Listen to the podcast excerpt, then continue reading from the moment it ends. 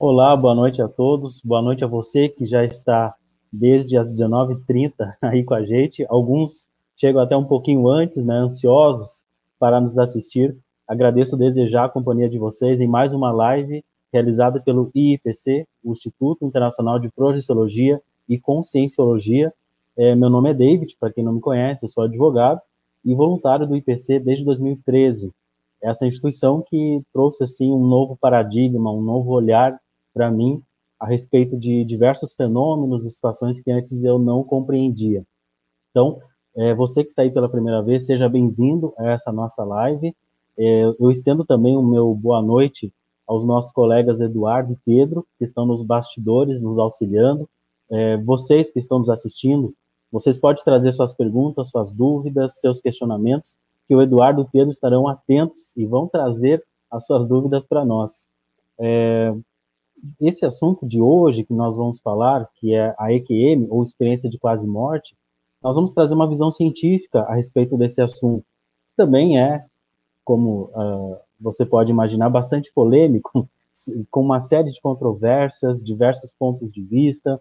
Mas e aí, você já ouviu falar sobre isso? Conhece alguém que já passou pela EQM? Segundo o Dr. Raymond Moody Jr., que foi o propositor um pesquisador uh, americano que mais se deteve a respeito desse assunto. Fora ele, existem vários outros, né? Mas o Dr. Raymond, ele disse que a experiência de quase morte é uma forma de consciência transcendental ou um estado alternativo de consciência que acomete o indivíduo que se encontra num estado fisiológico extremo. Tradução, né? O que, que é isso? É alguém que está num estado diferente desse nosso estado normal de consciência, digamos assim, entre aspas, diferente desse estado que nós nos encontramos acordados, sabendo quem somos, o, uh, o que, que, nós fizemos, é, onde nós estamos, com essa noção de tempo e espaço. Ou seja, é alguém que está em coma, que não está com essas faculdades no seu juízo perfeito, podemos dizer assim. Então, o Dr. Raymond, ele ainda acrescenta que o, o coração pode parar e a respiração também. Mas mesmo assim, do ponto de vista desse indivíduo, ele entra num estado muito profundo de consciência transcendental. Poxa vida, o que será isso, né? Nós vamos falar bastante, vamos trazer esse assunto hoje. Claro que não tem como a gente esgotar ele, porque ele é inesgotável, nós poderíamos ficar aqui até meia-noite falando, e mesmo assim não seria possível esgotar esse assunto. E hoje o IPC, ele tem uma, um convidado especial, que é o professor Amaury Pontieri, que daqui a pouco vai estar com a gente, ele que é voluntário da Comunicons, e nós vamos trazer aí algumas, alguns questionamentos para você pensar. Será que essas EQMs, ou experiências de quase morte, podem comprovar que a consciência, também conhecida como ego, self, a individualidade, a alma, o espírito, sobrevive à morte biológica? Existem outras experiências semelhantes à EQM que são capazes de responder essa pergunta? Será que a gente morre uh, de fato? Será que, além do corpo físico, a consciência, ou a alma, o espírito, ele morre também? Ou é apenas o corpo físico que morre? Seriam as EQMs algum tipo de alucinação? O que, que você acha? Comente aí no chat qual a sua opinião, se você já passou por algum fenômeno semelhante ou se você já vivenciou a própria EQM. Então, eu aproveito também para chamar o, o, o Pedro para ele rodar uma vinheta e depois nós, nós retornamos.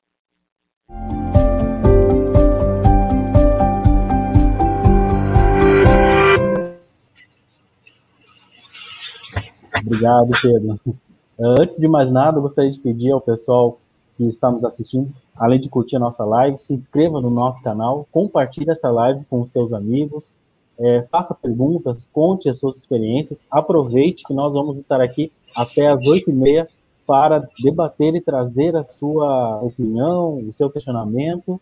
E hoje nós contamos com essa presença ilustre, digamos assim, que é o nosso uh, querido professor Amaury Pontieri, então, para quem não conhece, o professor Amauri é formado em comunicação social e jornalismo pela Universidade de São Paulo, a USP, pós-graduado em gestão empresarial pela Escola Superior de Propaganda e Marketing, é voluntário da Conscienciologia há 27 anos. Olha só, eu tenho 29 e o professor Amauri já está aí há 27 anos.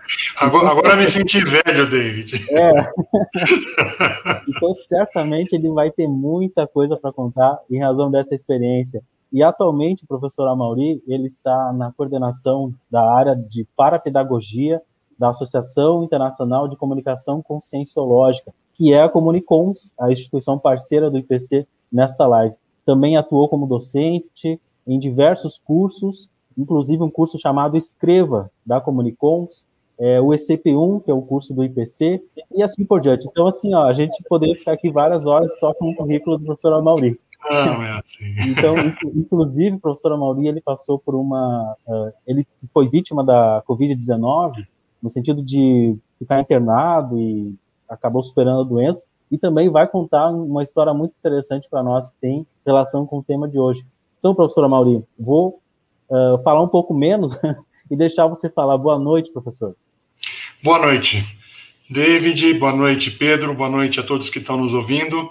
É bom, primeiro uma satisfação estar aqui conosco, né? Todos nós aqui batendo um papo sobre esse assunto, que é fascinante, muita gente se interessa, cada vez mais pessoas se interessam, né? É, e a gente tem uma, uma longa caminhada aí pesquisando o tema, já um endereço muito antigo, e pela própria também, pelos estudos que a gente faz né, no IPC, é, as aulas e, o, e as pesquisas, é, esse é um tema que a gente tem natural familiaridade. É, nós somos muito é, assim solicitados a falar sobre esse tema na mídia de maneira geral, televisão, rádio, revista, né? Então já há um histórico de da gente tratar desse tema.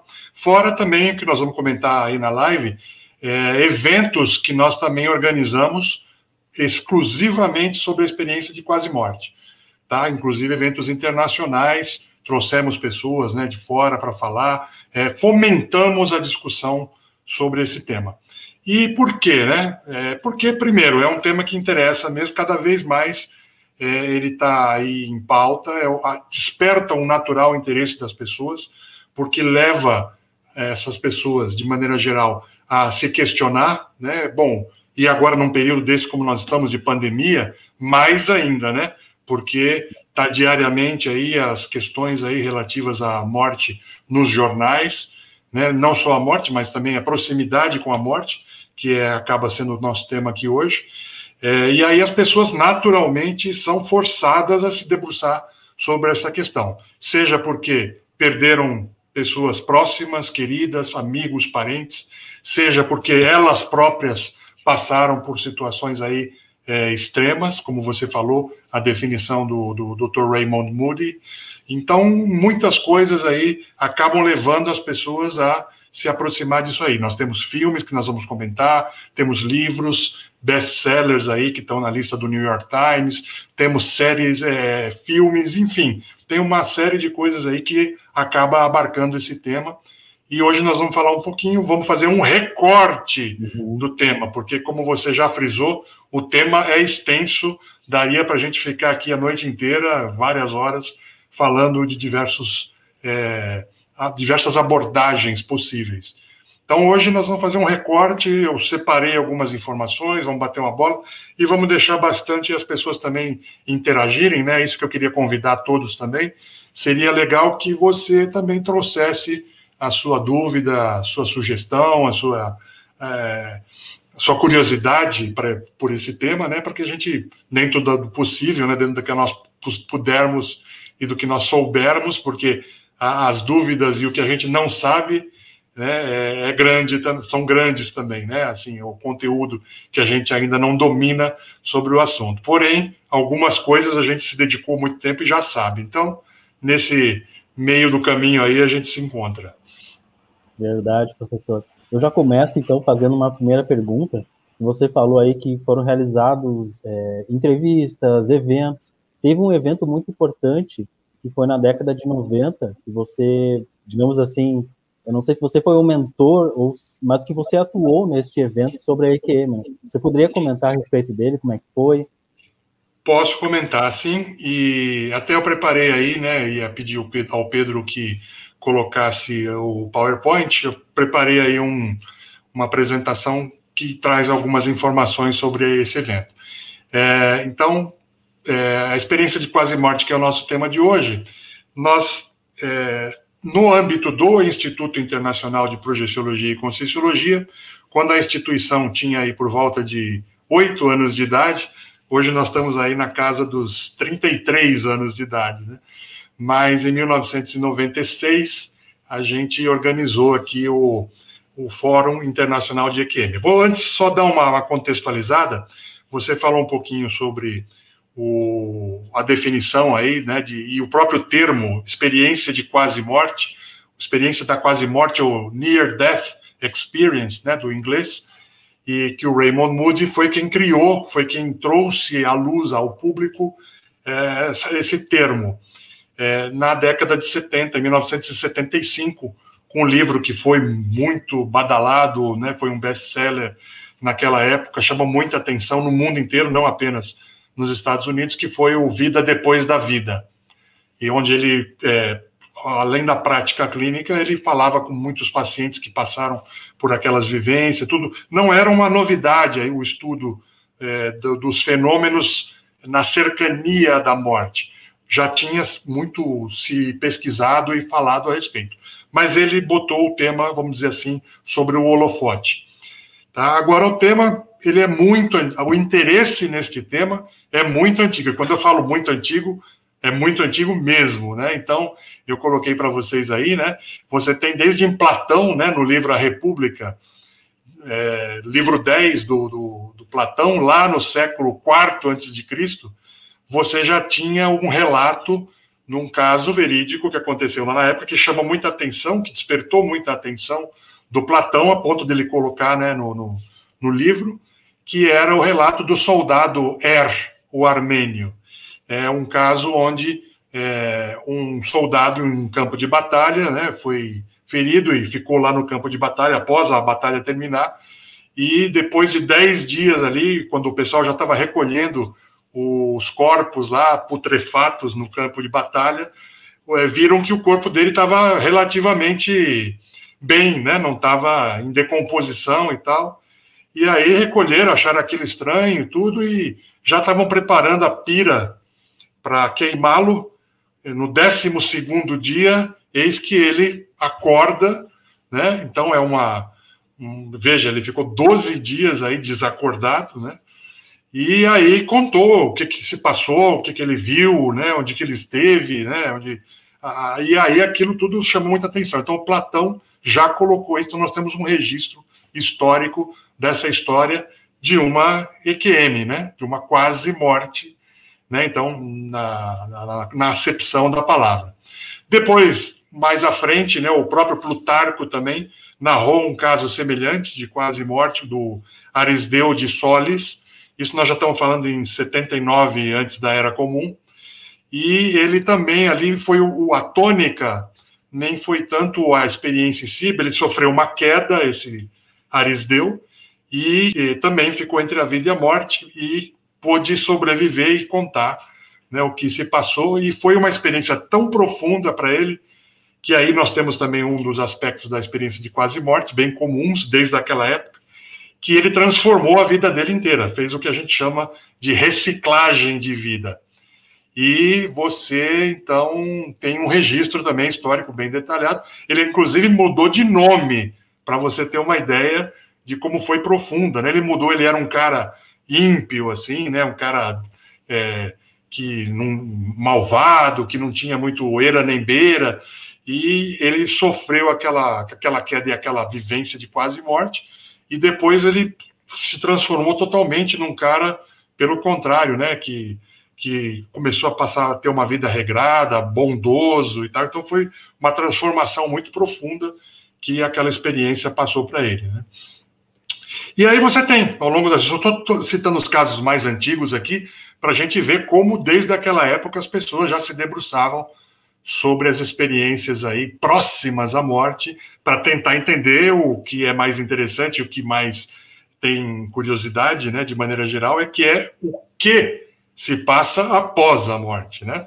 Então tem um, um ditado muito comum que as pessoas falam, né? que ninguém voltou da morte para dizer o que está do outro lado.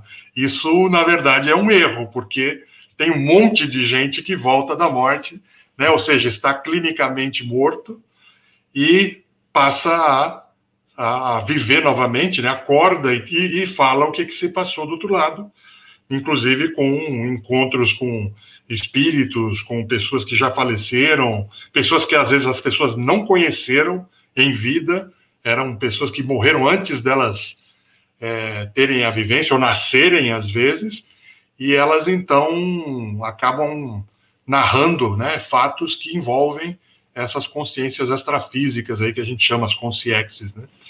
Então, é, ao longo da Idade Média, você tem aí o predomínio da ideologia da Igreja Católica, e aí é, esse interesse não, não diminui, né? às vezes até aflora mais, como no, no caso lá da Divina Comédia, né? que narra também uma, uma história né? de, de, de viagem ao reino lá do, dos infernos, né? no, no pós-morte e tal. Então, também há uma, uma um interesse, mas é algo mais é, aí já mais enquadrado no processo religioso. Tá? E aí, mais recentemente, no século passado, temos aí a Susan Blackmore, né, que trabalha dentro do, da psicologia, dentro do âmbito da, da tanatologia. Você tem o próprio Raymond Moody, que aí traz, a, cria o termo Near Death Experience, né, EQM, ou experiência de quase morte, em português, no livro Vida Depois da Vida. É, tem, temos um estudo muito interessante também, né, no final do século XX, que é da Elizabeth Kubler-Ross, né, e, nas pesquisas e nos livros dela, e também do Dr. Melvin Morse, dois médicos, né, que trabalham com experiências de quase morte infantis, que é muito interessante nesse estudo, porque a, a criança ela narra as coisas de forma às vezes mais fantasiosa, sim, mas às vezes também de forma mais espontânea. Então não tem toda a elaboração e não tem todo o medo, às vezes, né, a pressão social que os adultos têm, porque muita gente passa por essas vivências, mas tem medo de ser considerado maluco, louco, né, de ser de ser desacreditado, de ser taxado de biruta. Então fica quieto, não fala nada. Né? Nós, nós acreditamos que o número de pessoas que passam por EQM é muito maior se elas se dispusessem até a falar mas a quantidade ainda é, é pequena, né, de pessoas que rememoram essas vivências e que contam coisas. A gente vai falar que tipo de coisas, que, de, que tipo de, de fatos acontecem durante esse período, tá? E agora, mais recentemente, no século XXI mesmo, nós temos vários livros e pesquisas interessantes. Eu destaquei aí a do Dr. Pim van Lommel, que é um cardiologista é, holandês, que conduziu uma pesquisa lá, em, foi, foi publicado em 2001, mas foi, é, foi, foi na virada do século né, que ele fez um estudo. E o que, que destaca nessa pesquisa dele? Foi o primeiro estudo prospectivo da EQM. Até então, né, os, os, os autores e doutores, aí, o Kenneth Ring, é, o próprio Raymond Moody, é, o Melvin Morse, Elizabeth Kubler-Ross, todos eles falavam e pesquisavam com casos que já tinham acontecido. O Pen Van Lommel, o cardiologista, ele falou, bom, já que isso, esse é um fenômeno universal, é um fenômeno que não escolhe classe social, não escolhe religião, não escolhe idade, não escolhe época, né, como a gente está vendo aí, aconteceu em, ao longo de toda a humanidade, e é uma coisa mais ou menos é, que já é previsível, então vamos fazer uma pesquisa partindo do zero, onde nós não temos os casos ainda, e vamos recolhendo as informações a partir dos casos que vamos documentar. Então é um, uma mudança de paradigma fantástica e essa essa pesquisa foi publicada na, no periódico científico médico é, muito conceituado que é a The Lancet, né, a revista médica, a publicação médica. Tá? Então, isso aqui é um breve histórico, né? E eu vou agora, daqui a pouco, atualizar um pouquinho mais ainda esse histórico é, com as recentes entrevistas aí. Mas vamos lá, você me perguntou, né, eu fiz essa breve introdução, mas você me perguntou sobre o Fórum Internacional de EQM. Então, se o, o Pedro puder passar para mim o slide, o próximo. Aí está. Né? Então, em 1996, lá no Centro de Convenções Rebouças, que foi escolhido é, também a dedo né, o local, porque é ao lado do Hospital das Clínicas, né, e o Instituto, então, organizou esse fórum internacional. Eu não fui a pessoa que fui o, o, vamos dizer assim, o, o, responsável, mas foi um trabalho em equipe, como você sabe, né? Você também como voluntário do IPC, então era toda a equipe que existia lá na época, né? É, que acabou realizando. Eu, eu fazia parte de divulgação, também participei né, do, da equipe que fez a gestão do fórum, né? Convidamos, fizemos os convites aos é, aos integrantes né, do, do, do, fórum, aos palestrantes, os debatedores, aos painelistas, tá? E na próxima, no próximo slide, nós temos aí uma ideia do que foi, tá? Então, aí é do, do próprio folheto, né? Fórum Internacional de EQM está sendo organizado pelo IPC para reunir importantes pesquisadores nacionais e internacionais, além de interessados nesse assunto, no sentido de difundir e ampliar os estudos do fenômeno por meio de apresentações e debates abertos ao público. Tá? Que público seria esse, né? Além dos profissionais e pesquisadores da área de saúde, medicina, psicologia, né, psicobiofísica, terapeutas em geral, é, o pessoal que estava estudando também na faculdade, universitários e os interessados em geral. Né? Passando mais um slide, você vê aí que nós tínhamos é, a nossa keynote speaker, né, a conferencista de abertura, foi a professora Malo Balona, que na época estava à frente da unidade do IPC em Buenos Aires. Então, ela fez a, abertura, a conferência de abertura e fez, vamos dizer, a, a contextualização. Né? Foi um sábado e um domingo. E aí, depois, em seguida, nós tivemos é, relatos de pessoas que passaram por experiência de quase morte, né? É, é, foram três pessoas que fizeram isso, entre elas é, a professora Cida Cavalcante, é, a Vilma Xavier também. Então, foram pessoas que passaram por EQMs de maneira, de várias maneiras diferentes. Isso é um ponto que eu quero destacar, sabe, David? E as pessoas que nos ouvem. É, quando que acontece a EQM? Né? Há uma variedade de, de situações que envolvem a EQM. É, então, um acidente é algo que é mais comum, né? É, de a gente associar a experiência de quase morte. Então, pode ser um, um acidente de automobilístico, um acidente, é, uma construção civil, por exemplo. Hoje, é, por incrível que pareça, né, assim, você vê as, as, as sincronicidades, né? Aqui na cidade onde eu estou, aqui na, na em Foz do Iguaçu, é, houve um, um, acidente sério, onde uma laje de uma construção civil bem no centro da cidade, eles estavam construindo um prédio lá, a laje caiu em cima dos trabalhadores. Alguns se feriram, foram imediatamente levados para o hospital, e dois ficaram soterrados lá. Então eu nem sei, nem acompanhei, porque eu estava aqui, não estava acompanhando, né? Mas o corpo de bombeiros estava atrás de busca. Então esse é o típico é, típica situação de as pessoas ficam lá soterradas, por exemplo, né, ou num deslizamento de terra, ou num acidente desse de construção civil, ou numa situação, e aí é que é a atualidade desse tema, né, numa situação é, hospitalar, né, uma, uma doença pode levar uma pessoa a passar por uma EQM, e é essa doença, infelizmente, que nós estamos é, enfrentando a pandemia no ano passado e neste ano, ela está trazendo muitas pessoas a essa condição fronteiriça de morte. Né? Eu passei por isso, vou contar para vocês daqui a pouco. É, passei por isso mesmo, eu fui para UTI fiquei entubado né, durante oito dias. E caso não estivesse na UTI, né, aliás, a UTI, a definição dela é essa: né, se a pessoa não está ali no estado em que se encontra, ela vai morrer. Né? Então, era o meu caso. Se eu não estivesse na UTI, isso os médicos né, afirmaram, pelo comprometimento pulmonar que eu tive, eu iria falecer. Então, assim, foi a experiência mais extrema que eu passei na minha vida. Tá? Então, doença, é, às vezes situações onde a pessoa também é mais patológica, né, onde a pessoa experimenta o suicídio, quase suicídio, né? Ela tenta se enforcar, por exemplo, mas não, não, não consegue, né? E alguma coisa do gênero ela é mal sucedida naquele processo de tirar a própria vida, é, e ela acaba passando por uma EQM também.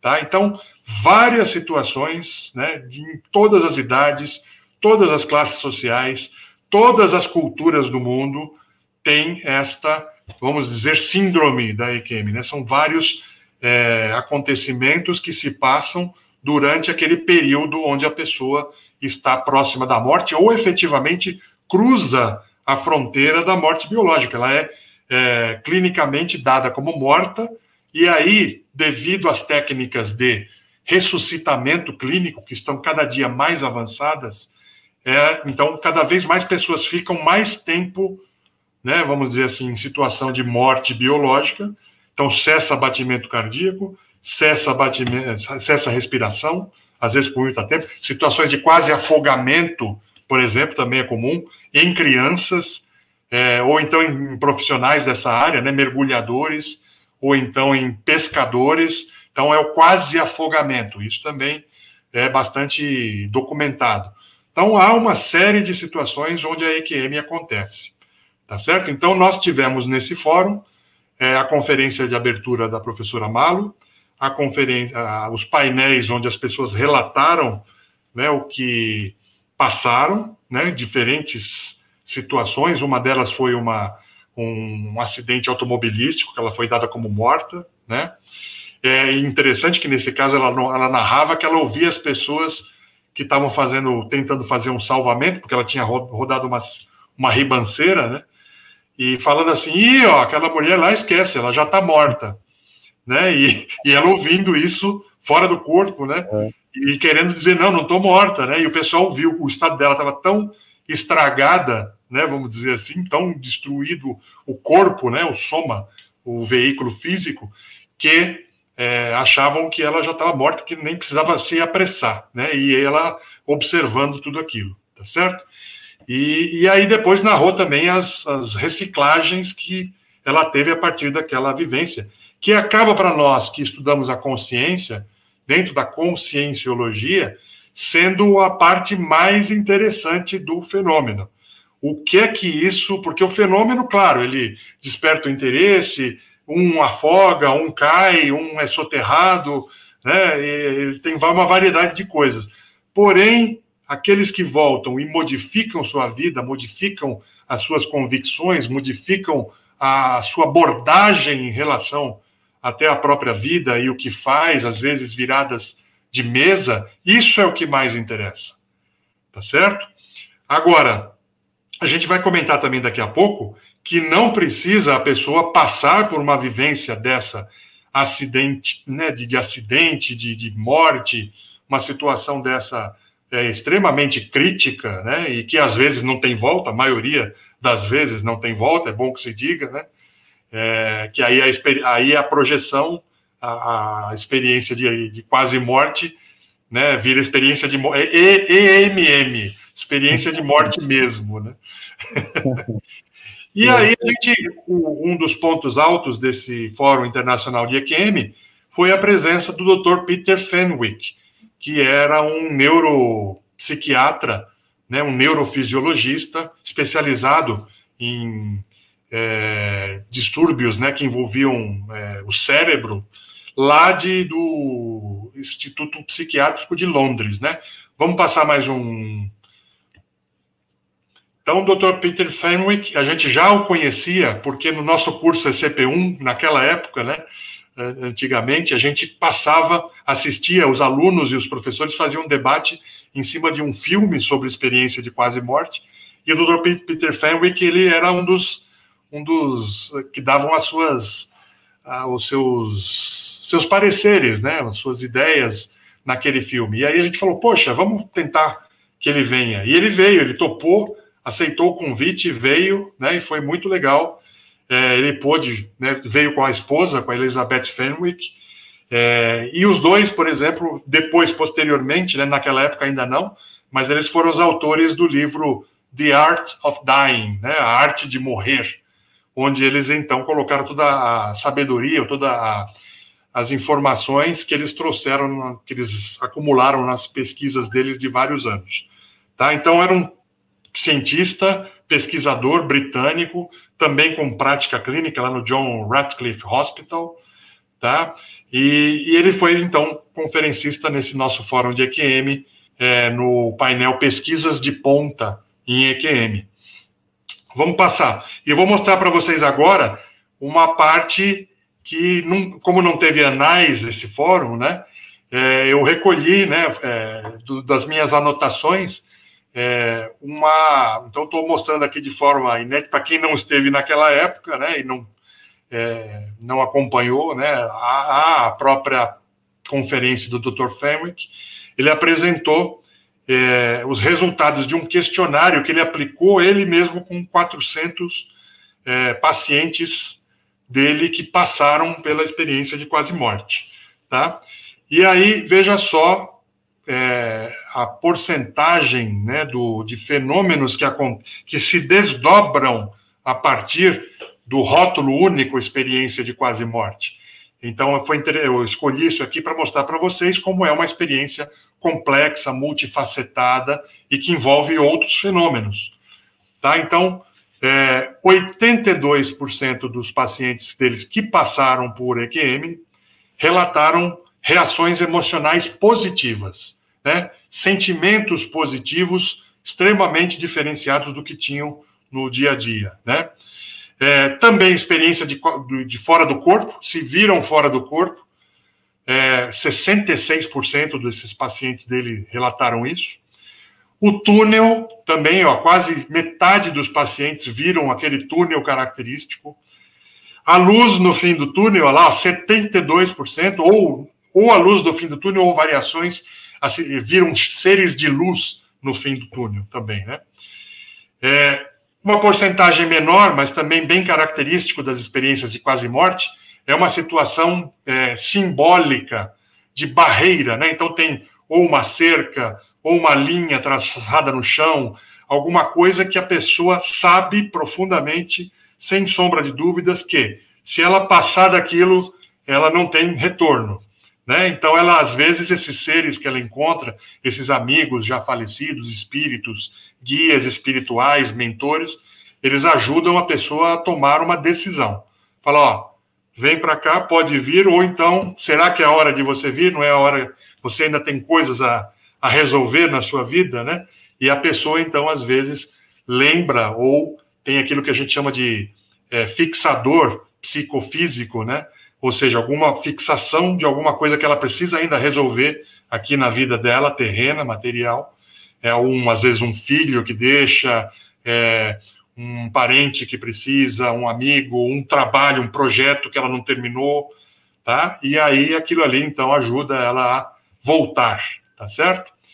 É, paisagem bucólica, 76% vê é, essa condição né? Então é alguma coisa bem interessante também aí, né? É, encontros com amigos e parentes, é, revisão da, da vida, decisão de retornar, 72%, né? Revisão da vida é muito interessante também, porque aquilo ali, muita gente narra que acontece em alta velocidade, repassa a vida inteira, naquele fenômeno que a gente estuda também chamado visão panorâmica, é como se fosse um filme que se passa em alta velocidade da vida da pessoa inteira, com os pontos mais relevantes. Aquilo vem como se fosse um download, né? Ao mesmo tempo. Tá? Então é uma experiência também que a gente considera extrafísica. E a transformação depois da vida, do, do modo de encarar as coisas, do modo de ver, tudo isso aí então vai ter uma, uma, uma vivência aí e, e, um impacto muito profundo nas pessoas, tá certo? Vamos em frente aí para a gente não atrapalhar no tempo, né? Meu relato pessoal, acho que muita gente está querendo aí, hoje chegou aí para ver o que, que aconteceu comigo, é. né? Pessoal curioso, é, né? Um pouquinho antes aí, antes de falar do Dr. Christopher Kerr, é, bom, foi o seguinte, eu, o ano passado eu fiquei muito aqui de resguardo em casa, é, em função de ter já tido ao longo da minha vida problemas pulmonares, né? Tive, já tinha sido internado por pneumonia quando era mais jovem, já tinha durante a, a infância eu fiquei eu ficava com asma, né? Assim quando tinha gripes mais forte, pegava asma, tinha que ir ao, ao hospital para fazer inalação. Então assim eu tive sempre uma certa é, fragilidade no processo pulmonar, né? Isso eu já sabia. Então, em função de ser uma, uma doença que é um vírus aí que ataca o pulmão, né? E aí a partir dali gera todo o problema de, de, de, de complicações nos outros órgãos também. Eu fiquei assustado, falei, bom, vou ficar aqui, procurar ficar em casa. E fiquei efetivamente aí oito meses em casa e me resguardando e não teve problema. Mas no final do ano, de alguma maneira que eu não sei identificar o que, como foi, né? Se foi contato com alguma coisa ou alguma pessoa, eventualmente, em algumas. Não, não consigo identificar o, o ponto de, de, contágio. Eu acabei pegando né, a, Covid. Em algumas pessoas ao meu redor também pegaram, né, sócio, pessoal da família. Então foram, foi uma época assim, já era nove, final de novembro, né? Então era um período que estava em baixa a doença, mas foi exatamente quando eu peguei, né? E, e aí eu fiquei durante um período é, observando né, como é que ia se comportar, sempre com acompanhamento médico. Né? Então, fui ao hospital, fui sempre é, busquei acompanhamento de vários médicos, não foi apenas um, foram de vários, e fui é, observando, fazendo a minha a medida de, de é, com oxímetro digital da minha oxigenação e tudo, estava com febre naquela semana, fui observando. E de fato, como a doença se comportava então, agora já está diferente, né?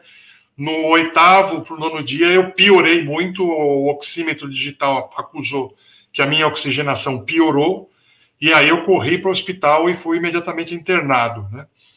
Fui internado e estava lá, não sabia que ia precisar ser entubado. Estava lá, fui internado, né?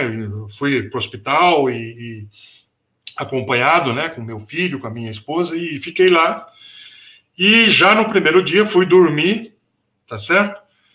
E isso foi de segundo, de domingo para segunda, fui dormir.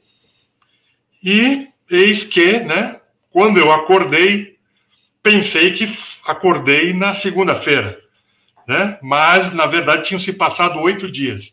Eu fui entubado, né? Naquela noite, provavelmente eles já me sedaram e eu tive que entrar em ventilação mecânica fui, fui, fui, fui pronado, né, como se diz, colocado de bruços e tal, e fiquei naquele período oito dias.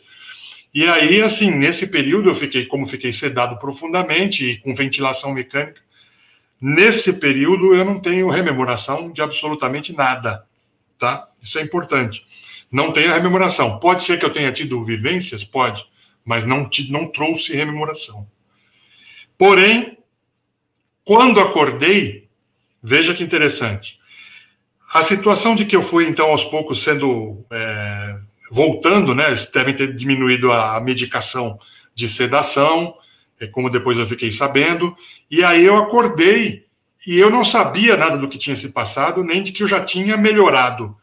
Mas quando eu acordei me vi naquela situação, com tubo, com máquina, com, com tubo de, de alimentação parenteral, né? É, ou seja, eu estava ali numa situação que ele não conseguia respirar direito porque estava com muita secreção e, e assim estava uma situação realmente ruim mesmo eu já estando melhorando, né? Mas não sabia disso e não tinha compreensão disso. Então, ali é que começou, na verdade, a minha é que eu pensei naquele momento e tive toda a vivência de que eu estava realmente morrendo. Eu falei, eu não vou escapar disso. A, a minha condição psicológica era de que eu iria morrer a minha, a minha ideia e a minha condição. Do, quando eu me vi numa UTI, não conseguindo respirar direito, né, com lucidez a partir dali, né, mas não sabendo que eu estava voltando no processo, eu, tava, eu tinha a ideia de que eu estava entrando no processo, tá certo? E aí, assim, sem noção de tempo, sem noção direito de onde eu estava, porque você fica muito né, confuso, confusão total. E ali passaram então a ter vivências, algumas vivências dessas aí que eu acabei de contar aí para vocês aí, né, que é característico, que está lá no livro do Raymond Moody, que estava na pesquisa do Peter Fenwick, que eu tanto já tinha estudado, né? Então a revisão da vida, tá certo? A condição de que a, a vivência com a situação é, atávica da experiência da morte, eu tive isso muito forte uma coisa muito interessante. Então, eu vi várias situações, como se fosse um filme que passava rápido na minha cabeça, várias situações de morte, tá? Então, por exemplo, uma situação onde eu vi claramente a cena toda, uma situação onde é, homens assim primitivos matavam um mamute, então o mamute, a, a, agonia do mamute e o mamute e, os, e, as pessoas matando aquele animal e depois se alimentando daquele animal, então era a vida para eles, mas para o mamute foi a morte. Eu vi a cena toda é, zipada, vamos dizer assim, compactada. Depois aquilo, aquela cena foi pulando mais para frente. Eu me vi numa situação onde eu estava num tipo de um sarcófago, tudo escuro, e eu, assim, é, abafado, né, um lugar, assim, muito insalubre, tá certo? Também uma, uma coisa de morte ali muito forte, tá? Então, assim, várias cenas que eu fui vendo, algumas cenas elas eram simbólicas, outras cenas eu via trechos onde o tema principal era sempre morte e renascimento. Era isso a unidade daquelas cenas todas que eu vi como se fosse um filme rápido. Tá? Então aquilo foi muito forte para mim. E ali, por um momento, eu senti aquela paz também, aquela, é, vamos dizer, aquela solitude, aquela, aquela condição muito positiva de tranquilidade em relação àquilo ali. Eu falei, não, eu entendi, eu estou morrendo e está tudo certo, né? Eu já, essa experiência ela é atávica, ela é milenar, multimilenar. Eu já passei por isso várias vezes, vou passar outras tantas milhares de vezes, né? Agora e quando aquela, aquele sentimento, de eu, eu me dei conta daquilo, mudou todo o painel, eu perdi totalmente ideia de tempo e espaço, comecei a me ver numa situação de ampliação de consciência, onde eu via o universo, via galáxias, né? E estava totalmente dentro do fluxo do processo natural da natureza, né? E, e, e aquilo com um bem-estar, uma bem-aventurança muito grande, né? Eu falei, ah, então é assim que deve ser o processo de morte. Agora, paradoxalmente, naquele momento, eu tive então aquele processo que eu falei para vocês também do, do fixador psicofisiológico, né? O do psico, fixador psicofísico, né? Que é o seguinte, eu lembrei, falei, poxa, mas eu não posso ir ainda, eu tenho muita coisa para fazer. Tive, deixei projetos lá interessantes que não, que são meus, que são individuais e que se eu não fizer, provavelmente ninguém vai fazer daquele jeito, com aquela minha vivência. Então eu não posso dessomar agora, não posso é, morrer dessa maneira, né? E aí aquilo ali, de certa maneira, me trouxe de volta para aquela situação hospitalar ali, que era muito duro, muito difícil, né? Vocês podem imaginar, né? Com uma, uma, uma situação onde você ficava praticamente amarrado na cama, não podia levantar, tudo que você precisava, remédio, água, é, soro, tudo era trazido, né? E não podia se mexer direito, dores horríveis no corpo. E aí eu voltei aquilo ali e fiquei durante ali, vai, uns dois, três dias naquela situação, muito incômoda, muito dolorida, muito angustiante, sem conseguir respirar, porque demorou uns dois dias ainda para eu ser é, estubado, tá certo? E ali naqueles dois, três dias ali que eu passei nessa situação pior, eu comecei a entender que, na verdade, eu estava melhorando, eu comecei a ter vivências parapsíquicas mais interessantes, por exemplo, né? Também tive vivências confusas, que, na verdade, depois eu decodifiquei como sendo processos é, da, da, dos remédios, né? alucinatórios também, né? Então, teve experiências que eu tive e achei que eram reais, e teve experiências que eu achei que eram alucinações e, na verdade, foram reais depois eu pude é, é, constatar, né? E graças também ao estudo e muitos anos, né, de pesquisa sobre isso, de aulas sobre experiências fora do corpo, né, aulas práticas, técnicas, é, estudo, eu pude diferenciar muito bem o que estava acontecendo, né? Mesmo na confusão inteira que eu estava. Então, por exemplo, em algum momento, vou dar um exemplo para vocês. Em um momento, eu olhei do meu lado, na cama ali próximo e tal, estava naquele estado hipnagógico entre o sono e a vigília, com remédios e tudo, né, para dor e para broncodilatador, uma série de remédios que eu estava tomando lá, anticoagulante, uma série, um coquetel, né? E é, eu vi um, um, como se fosse um médico, mas vestido com uma indumentária hindu, né? E ele fazia a imposição de mãos em, em mim. Parecia-me uma situação noturna, né? Pô, achei interessante aquilo, mas falei, mas não é possível que, que eu tenha sido visitado, né, fisicamente por um médico hindu, assim, dessa condição, com essa roupa, né, e tal. E eu via os, os outros demais médicos e enfermeiros normais, ocidentais e tudo, mas aquele me chamou muita atenção naquele momento, né. Então eu falei, ah, interessante, mas guardei a experiência, fiquei na minha e tudo mais. E fazendo um corte, né, depois que eu já estava, que eu já tinha sido alta, depois que eu já no outro mês seguinte, eu encontrei com uma pessoa que teve uma experiência parapsíquica e me descreveu sem saber de nada. Falou: "Olha, eu tive, eu vi você num quarto de hotel, no quarto de hotel, não de hospital. Parece hotel, mas é um hotel que ninguém quer se se hospedar, né? É hospital. Eu vi você num quarto de hospital e é, junto de você existia um amparador, assim, ela falou o nome porque ela é religiosa, um guia espiritual, assim, assim, assado, hindu, tal, tal, tal que é um, uns amparadores, uns guias que a gente trabalha lá no nosso centro de religiosidade, que a pessoa tem, nós rezamos muito, pensamos muito, pedimos ajuda, tal, tal, tal, tal, tal, e assim, então eu é, pude confirmar, né? Então, assim, eu não contei para ninguém, falei para ninguém, e a pessoa descreveu um amparador né, hindu, um amparador extrafísico hindu, exatamente como ele, sem saber de nada. Então, assim, para mim foi uma vivência confirmada, né? E isso é que é interessante na experiência fora do corpo e na experiência de quase morte. A pessoa que passa por ela ter uma confirmação externa depois, que mostra que aquelas perguntas iniciais ali do, do David, né? A sua consciência, ela não é resultado simplesmente do seu cérebro biológico. Ela é sim uma coisa que transcende o seu cérebro biológico, que vai sobreviver à desativação desse cérebro biológico. E é por isso que o interesse nesse tipo de fenômeno é tão interessante, tanto na EQM, que é uma projeção, vamos dizer, patológica da sua consciência, não ideal, forçada, né, é, acidental, mas você pode também treinar e ter as vivências de maneira voluntária, destacar a sua consciência do seu corpo e praticar a projeção consciente de maneira saudável, rígida, de uma maneira que te traga aspectos positivos, inclusive o de conhecer o que vai se passar com você após a morte biológica, né? Então, por exemplo, é, teve uma época que acho que dá para contar. Estamos, estamos quase chegando ao final aqui, tá, pessoal?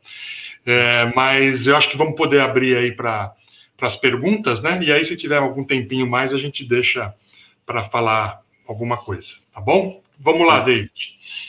Perfeito, professor. Primeiro, queria dizer assim que dá para notar claramente que, em razão de você já ter esse conhecimento conscienciológico antes, a maneira fez toda a diferença, né? Fez toda, fez toda a diferença. Então, você imagina quantas pessoas ainda têm essa aflição por achar que é o próprio corpo e aí se vê numa situação como essa, né? Então, assim, é. professor. Eu vou, eu vou, inclusive, escrever sobre isso, né? Então, Legal. vai ser o um relato mais rico. Isso aqui é o que eu estou contando é só um pouquinho Sim. que deu nesse tempo aqui, nem deu para falar tudo. Né? Já aguardamos, então, nesse relato aí mais detalhado. É, professor, é, como a gente está com um tempo meio curto aqui, tem algumas perguntas que estão bem relacionadas com o tema que eu vou trazer. E aí, depois, o pessoal que não teve a sua pergunta respondida, uh, online. Pode me enviar que depois eu faço questão de responder para todo mundo. Exatamente. Pode eu deixar. faço isso, respondo por escrito. Perfeito. Então, assim, a Luísa Borges, ela diz o seguinte, professor, eu estive na UTI em 2010 com pneumonia. Não fui entubada, mas precisei de aparelhos para respirar. Não senti medo e estava bem tranquila. Isso foi uma EQM? Olha, é, a EQM ela tem é, uma série de características né, que acabam desenvolvendo. Então, o que você precisa analisar é que, é, estando na UTI, você já está numa condição mais extrema do seu soma. Né? Agora, o que mais aconteceu? Né? Você estava tranquila e tal, mas teve algum daqueles aspectos lá que são bem característicos da EQM? Alguns daqueles aspectos, algum, porque tem algumas pessoas têm um deles, outras não têm. Não, não é todo mundo que tem tudo, como a gente pode ver pela percentagem ali, né? Então, é, só que o que vai, de, é, vamos dizer, definir se a experiência toda foi uma EQM e tal, vai ser o comer o, o precedente, a, a, experiência em si e o depois o, o que vem a seguir, né? A pessoa é, teve uma mudança de vida, fez uma reciclagem, né, mudou a maneira de ver o mundo e a si mesmo e as demais pessoas, demais consciências, isso é que vai definir se aquilo ali foi uma EQM, é, vamos dizer assim, valiosa para a pessoa. E a EQM, na verdade, ela é uma, uma experiência fora do corpo, um determinado tipo de, de experiência fora do corpo, né? Mais ou menos por aí. Certo. E a Luísa, ela complementa dizendo o seguinte, notei o quanto fui amparada, é, o risco que corri depois que estava bem e em casa mas eu fiz de fato muitas reciclagens depois. Não lembro de experiências parapsíquicas na época. Então, Isso é o que importa, sabe, é, Luísa?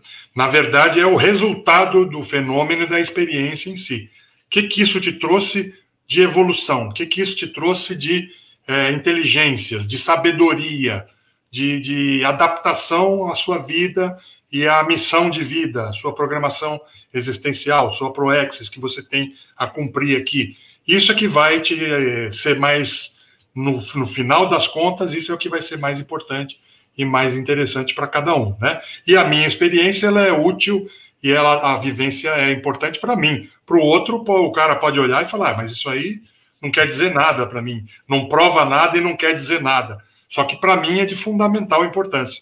Me mostra, por exemplo, a minha realidade pós-dessomática, ou seja, após a minha morte biológica o que me traz, um, por exemplo, uma eliminação da tanatofobia, do medo da morte. Eu já tive vivência do lado de lá, já pus o pezinho na piscina, vamos dizer assim, né?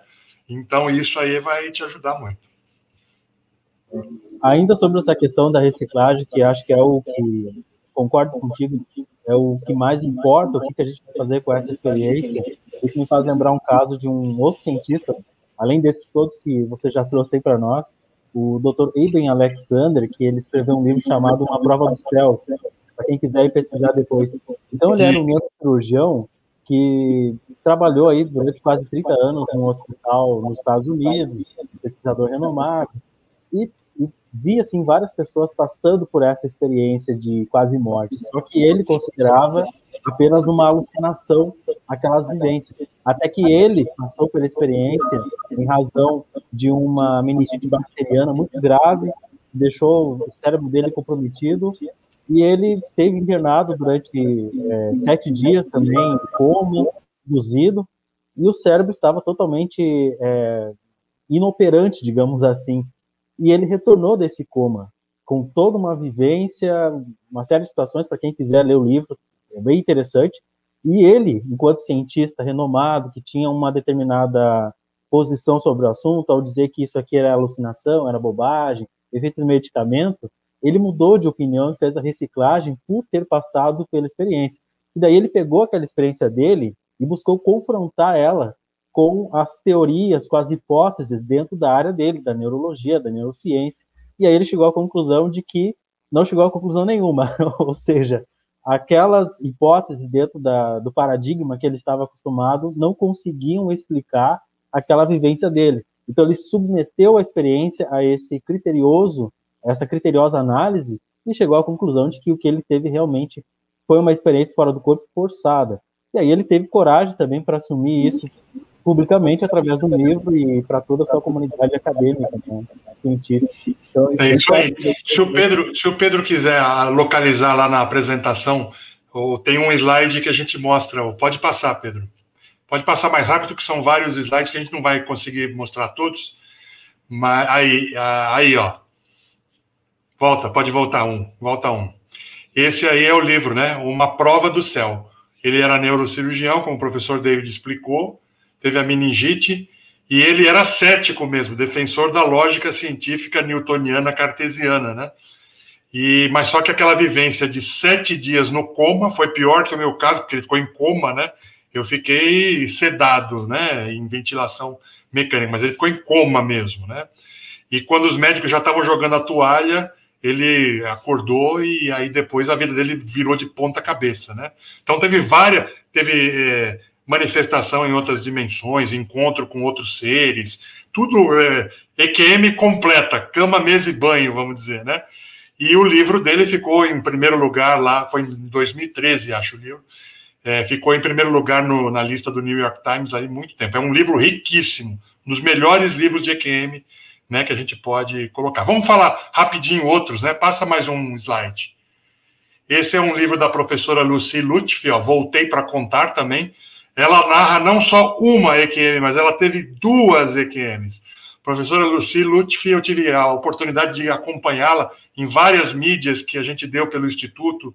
Ela foi no, no Mais Você, foi um monte de. na, na Bandeirantes, na TV Gazeta, né? Então, em várias, na, no SBT, todo. Ela era uma era a nossa EQM Girl, porque ela ia contar, e depois, finalmente, ela lançou o livro, né, em 2006, fantástico o livro dela, é, narra é, também de maneira bem técnica os processos todos da EQM, né? Vale a pena, voltei para contar. que mais que nós temos? Rapidinho, para terminar aí. Filmes, né? Também vários filmes, o Linha Mortal, que é esse primeiro aí que é clássico, né? De, de EQM, Além da Vida, que é dirigido pelo Clint Eastwood, é muito diferente dos filmes do Clint Eastwood, né? Mas a EQM também tocou, né? Até aquele coração mais, mais empedernido, né? O Céu é de Verdade, que é dentro do contexto religioso, mas é, narra uma EQM infantil, e como aquela EQM infantil mudou não só a vida do menino, mas de todo mundo ao redor, de toda a família, né? Então são vários filmes, e o último aí que eu queria mostrar é a série que está fazendo muita, muito sucesso na Netflix também, que é o Vida Após a Morte, né? Que não é, não tem EQM, mas algumas coisas ali no meio também é, investiga o processo da, da, das experiências aí, né, que estão relacionadas. Tá bom? Temos mais pergunta, David? Temos mais algumas. A gente até pode passar alguns minutinhos assim do horário programado, porque o pessoal tá não, quer deixar, não quer te deixar embora, né? Tá certo. Não, eu estou à disposição. Se quiserem, Ótimo. a gente fica aí. Tá bom. É, esse o livro da, da Lucia é bem interessante, né? Porque ele é bem provocativo, provocativo o pessoal tem essa, essa ideia, né? De ninguém voltou para contar. Ela disse que voltou, então ela voltou duas voltou vezes. Voltou para contar, exatamente. É isso aí. É. é. um mito essa história de que ninguém voltou da morte, né? Volta-se sim. É, então, só para a gente seguir aqui nas perguntas relacionadas ao tema, o Luiz, ele pergunta as diferenças entre uma projeção consciente e Diferenças entre a projeção é, consciente e a EQM. Para ajudar nessa resposta, veja como está bem sincrônico também. Vou pedir para o Pedro localizar aí. Tem uma, uma, um slide que eu acabei não passando, mas fala sobre EQM igual a EFC. Localiza para mim, Pedro, enquanto eu vou falando aqui. Aí, ó. A EQM, na verdade, ela é um tipo específico de experiência fora do corpo, tá? É um tipo que acontece, como a gente explicou, em momentos traumáticos de acidente, né, de momentos extremos onde a pessoa quase morre, quase passa pela morte biológica mesmo, né? E o professor Valdo, no tratado Projeciologia, que é o principal, a principal obra sobre experiência fora do corpo já escrita, tá? É um livro fantástico de estudo, não é nem só de leitura. Ele dedicou a vida inteira praticamente ao estudo da projeciologia, e esse é a obra uma das obras máximas aí do professor Valdo, né, em vida. Então, ele coloca lá, o momento da morte biológica, morte cerebral, morte clínica, ou a desativação do corpo humano, né, como a gente chama, né, na projeciologia, dessoma, desativação do soma, sempre ofereceu um clima favorável à ocorrência de fenômenos ditos parapsíquicos, sendo, pois, compreensível a ocorrência de projeções conscientes nesse período crítico. Então, ou seja, a gente está ali numa situação crítica e aquilo favorece a gente, a nossa consciência, a sair do corpo, em alguns casos, a ser expulsa, ser ejetada do corpo, ter algumas vivências extrafísicas ali, às vezes próximas. Doutor é, Michael Sabon, por exemplo, ele classifica isso dentro do âmbito da, do estudo da medicina da EQM. Ele classifica as experiências de quase morte em três tipos. É, um, quando a pessoa vê a autoscopia, né? Quando ela se vê quando fora, ela fora do corpo, a consciência fora do corpo, e ela vê o corpo dela lá durante a EQM, esse é um tipo. Outro tipo é quando ela transcende, vai para outro lugar, outra dimensão e não vê nada do próprio corpo. Aí é uma experiência fora do corpo, full, longe, né, distante, é, integral, vamos dizer assim. E, a, e as experiências que têm as duas coisas. A pessoa se vê fora do corpo, tem a autoscopia projetiva e também vai para outro ambiente, outro é, distrito extrafísico, né, uma, uma outra dimensão, onde ela encontra seres de luz, espíritos, guias espirituais, amigos extrafísicos, amigos que já foram falecidos, ou parentes, muito comumente parentes. Interessante, é, EQM infantil, sabe o que, que as crianças que passam por EQM encontram? Os animaizinhos de estimação, às vezes, que faleceram antes, que elas tinham muita conexão, encontram também. Né? Então, elas narram aquilo ali. Ou então, que é muito legal na EQM infantil, a criança narra e descreve um parente que ela não conheceu, um avô, uma avó, né, que morreu antes da criança nascer, e ela descreve, e os adultos que escutam aqueles relatos reconhece de quem ela está, pela descrição de quem ela está tá falando. Então, isso aí, para mim, é uma das maiores comprovações né, de que as experiências de quase morte, na verdade, dentro delas está embutido uma experiência fora do corpo e, na maioria dos casos, comprovada, porque as pessoas têm acesso a informações que elas não teriam normalmente. Né? Muito bem. Então, assim, só para a gente encerrar aqui nas perguntas, tem uma outra que está aguardando aqui algum tempo, do Gabriel Macedo. Já que a gente entrou sobre uh, para falar sobre a projeção astral, como muitos conhecem, a projeção consciente, do corpo, ele pergunta o seguinte: qual desses que eu devo é, desenvolver primeiro, a clarividência ou a projeção astral? Na verdade, você deve, assim, aí é assim, a experiência de professor, né? A gente não dá aconselhamento, não dá. É, na verdade, só compartilha a experiência. É, você trabalhando as suas energias sutis aí, como se diz, as bioenergias, né, fazendo o trabalho é, de, de, domínio pouco a pouco das suas é, energias conscienciais, aí as chamadas energias sutis e tudo, através das técnicas da conscienciologia ou de outras técnicas aí que ao longo da história também são consagradas e tudo, mas enfim, dominando as suas energias conscienciais e as energias eh, do ambiente, as energias dos objetos, né, as bioenergias de maneira geral, você já vai estar dando passos importantes aí para desenvolver vários fenômenos parapsíquicos.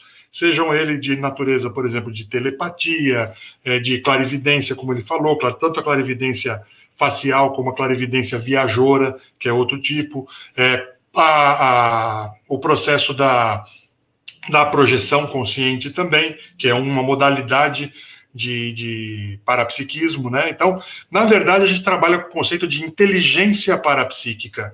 Você, ao desenvolver, ao trabalhar as suas energias, você vai desenvolvendo as suas próprias. E aí é muito variável de pessoa para pessoa. Uma pessoa pode é, demonstrar o dom de uma coisa, outra pode. Dom não, né? Não é o melhor nome, não é o dom, mas a habilidade para um tipo de. uma modalidade de inteligência parapsíquica, e outra pessoa pode ter uma facilidade para outro tipo. Então, ao trabalhar as energias e estudar também, é muito importante, né? Estudar, entender tecnicamente o que se passa. Muitos dos fenômenos eu estudei primeiro e só fui ter vivência deles depois, ao longo das nossas aulas lá no IPC, por exemplo, né? Então, por exemplo, eu vi alguém narrando uma, um fenômeno eu não tinha tido aquele fenômeno, mas eu sabia do que se tratava. Falei, ah, esse fenômeno é isso, isso, isso. E depois, com o tempo, você vai tendo o fenômeno, e aí você já, por exemplo, esse aqui que eu tive, que não aconselho a ninguém, né? Melhor, prefiro as experiências fora do corpo, né? Voluntárias, né? Que você uhum. aplica técnicas que a gente ensina em sala de aula para poder as pessoas saírem do corpo com é, sem perigo, com, de maneira saudável, né? Fisiológica, evolutiva do que você precisar passar por uma situação dessa de doença, de UTI, de hospital, né? Então é isso, trabalhe as suas energias, trabalhe a sua cosmoética também, as suas intenções positivas, né, para desenvolver o parapsiquismo, colocar o parapsiquismo é, de maneira a assistir as outras pessoas, assistência às outras pessoas, que isso aí vai ser a melhor condição de desenvolvimento parapsíquico que você pode encontrar. Ótimo.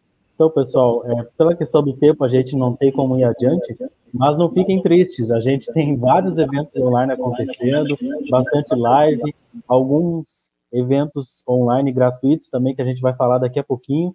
Eu só gostaria de saber do professor Maurício se ele queria fazer alguma colocação final. Eu já agradeço desde já, em nome do IPC, pela, pelo compartilhamento dessas vivências e pelas lições, os aprendizados que você já nos trouxe hoje.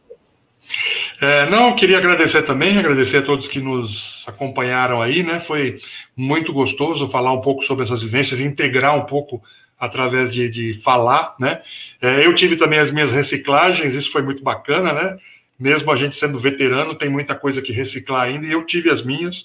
É, hoje, por exemplo, eu, eu, me considero, apesar de ainda estar recuperando algumas coisas do período que eu tive Covid, né? Assim, por exemplo, a minha voz ainda ainda falha um pouco né, mais do que normal, mas tirando isso, o processo ainda aqui do aparelho fonador e tudo, eu estou me sentindo muito bem, é, eu retomei atividade física, eu estou me sentindo bem disposto, estou motivado para o trabalho, motivado para o estudo, motivado para as atividades né, de, de aqui de, de TARES, né, que a gente chama de tarefa de esclarecimento da conscienciologia.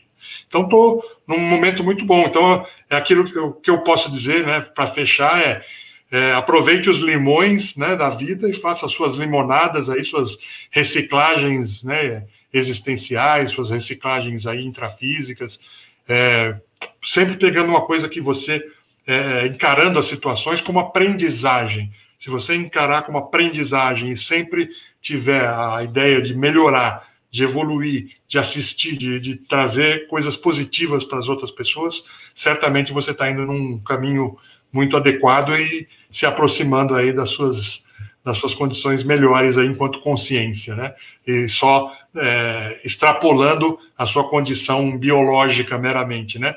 A gente de animais é, só biológicos, nós somos consciência, nós temos essa essa condição paradoxal. Somos bicho, né? Somos animais que, que ainda morremos, temos um componente que morre, que desativa, mas também conectado nesse nesse holossoma, nesse conjunto veicular tem uma consciência imortal aí, né? Que as pessoas dão nomes diversos, tá?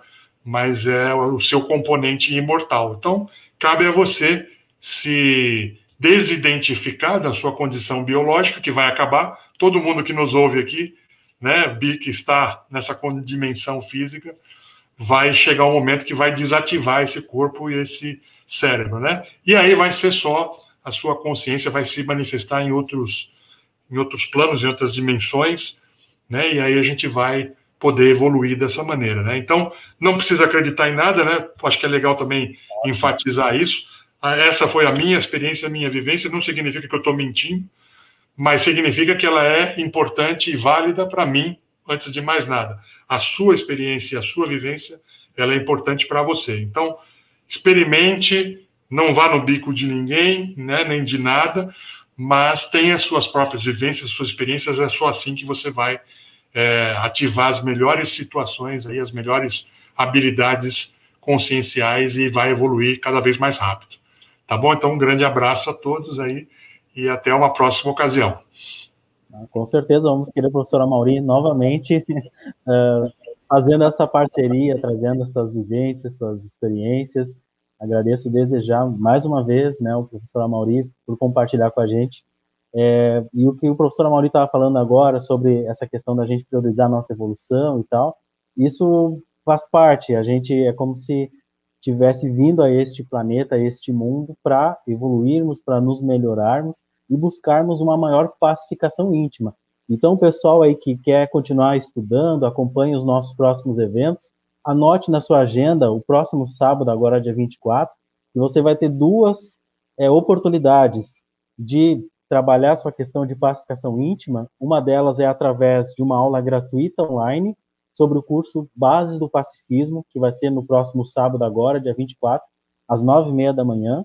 Então, digamos assim, é, um, é uma experimentação, né? Falando aí do experimente, do que, que é o curso Bases do Pacifismo, está previsto para iniciar uma próxima turma no dia 27 de abril, ou seja, na próxima terça. É, esse é um curso que vai ser nas terças e quintas, das 19h30 às 21 horas, e termina lá no dia 29 de junho. Então, o pacifismologia, o que, que é? O estudo da paz. A paz ele é um assunto muito intrigante, vai além desse conceito que a gente traz aí de ter maior pacificação íntima. A gente acaba revendo as nossas posturas. Nós falamos bastante sobre reciclagem existencial, reciclagem daquilo que a gente pensa, dos nossos sentimentos, das nossas energias. Então, é um curso importante e, e recomendo, né, que quem puder uh, faça, busque se inscrever. O curso base do pacifismo, dia 27 de abril, e no sábado, dia 20, eh, 24, vai ter, então, essa, essa oportunidade de você experimentar e saber como é que é esse curso, que é uma aula gratuita do curso, o curso base do pacifismo, é, às nove e meia da manhã. E, além disso, no mesmo dia, no sábado, dia 24, você tem uma oportunidade de estudar sobre a vida multidimensional. Esse questionamento que nós trouxemos aqui hoje, existe vida além dessa vida humana intrafísica? Então, se você puder é, participar, você vai poder fazer mais questionamentos, refletir melhor sobre isso. Às 19h30, neste sábado, dia 24, você tem a oportunidade de participar do webinar gratuito também. Existe vida além da vida? Vida multidimensional. Então, fico aí os questionamentos, as oportunidades para quem quiser se aprofundar ainda mais nesses conceitos, nessas ideias que a gente está trazendo, ok? Então, agradeço a atenção de todos, boa noite a todos. Desculpe se a gente passou um pouquinho do horário, mas acho que vocês queriam que a gente ficasse aqui até meia-noite, né? Mas a gente não pode por causa do, de outros compromissos. Mas continuem nos acompanhando, curtam, compartilhem as nossas lives e estejam sempre conectados com a gente. Grato pela companhia. Um abraço a todos.